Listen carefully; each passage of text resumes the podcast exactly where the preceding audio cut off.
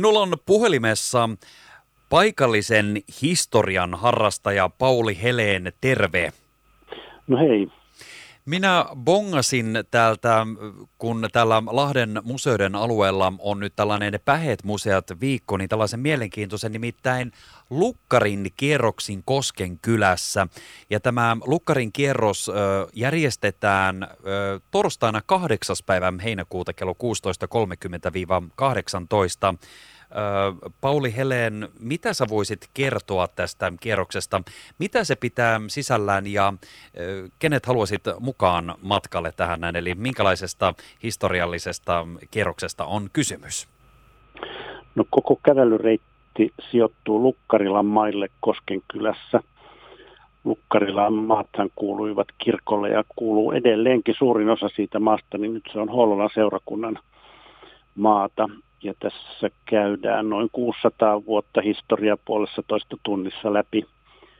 Poiketaan sen Lukkarilan entisellä tontilla. Rakennus on hävitetty, mutta sitten katsotaan myöskin nämä Kosken neljä varsinaista kirkkoa, joista vain tämä nuorin on enää jäljellä, mutta edellisistä on raunioita tai tiedetään niiden sijainnit, että ne löytyvät tämän kävelyreitin varrelta. Ja tänne voisi tulla kaikki, ketkä nyt on kiinnostunut näistä Kosken kirkollisen historian varhaisista ja nykyisistä vaiheista, että käydään sitä keske kirkonkylän aluetta.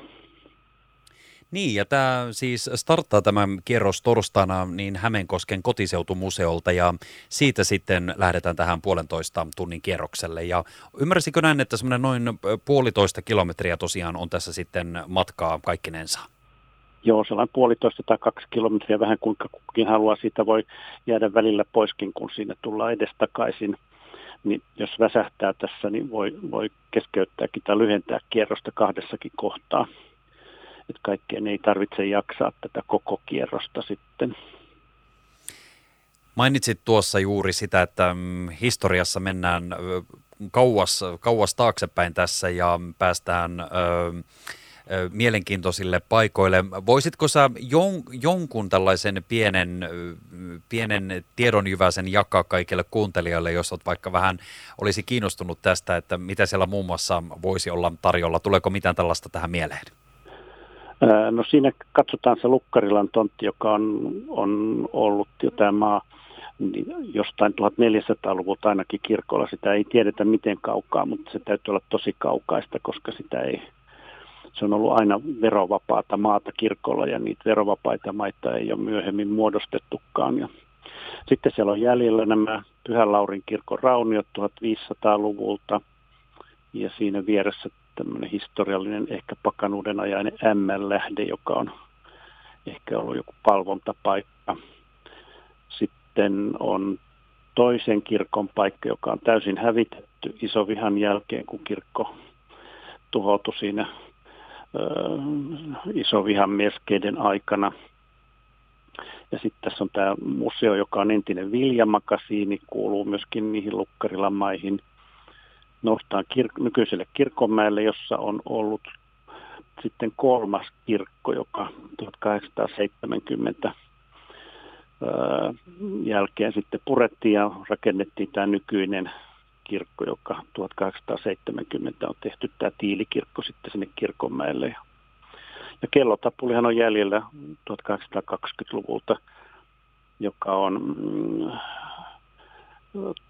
Karl Ludwig Engelin suunnittelema ja sopivasti se on hiukan pienempi kuin tämä emäkirkon Hollolan kirkon torni kellotapuli.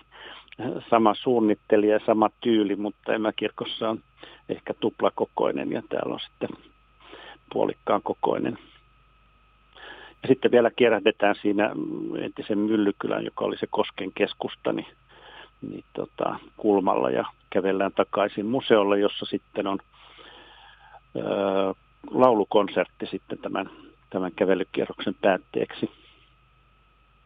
Vau, tässä on paljon, paljon tuota niin, niin mielenkiintoista ohjelmaa ja Tämä siis tapahtuu, kerrataan vielä tähän loppuun, eli torstaina 8. päivä heinäkuuta kello 16.30 alkaen ja Hämeenkosken kotiseutumuseolta on lähtö ja se nimenomaan siellä Hämeenkoskella löytyy keskustie 36 on tuo paikka ja ainakin itse pongasin tästä tosi hyvin tietoa ihan sillä tavalla, että verkkosivulla muun muassa koskenkohinat.fi ja sieltä kalenterista löysin tämän oikein mainiosti.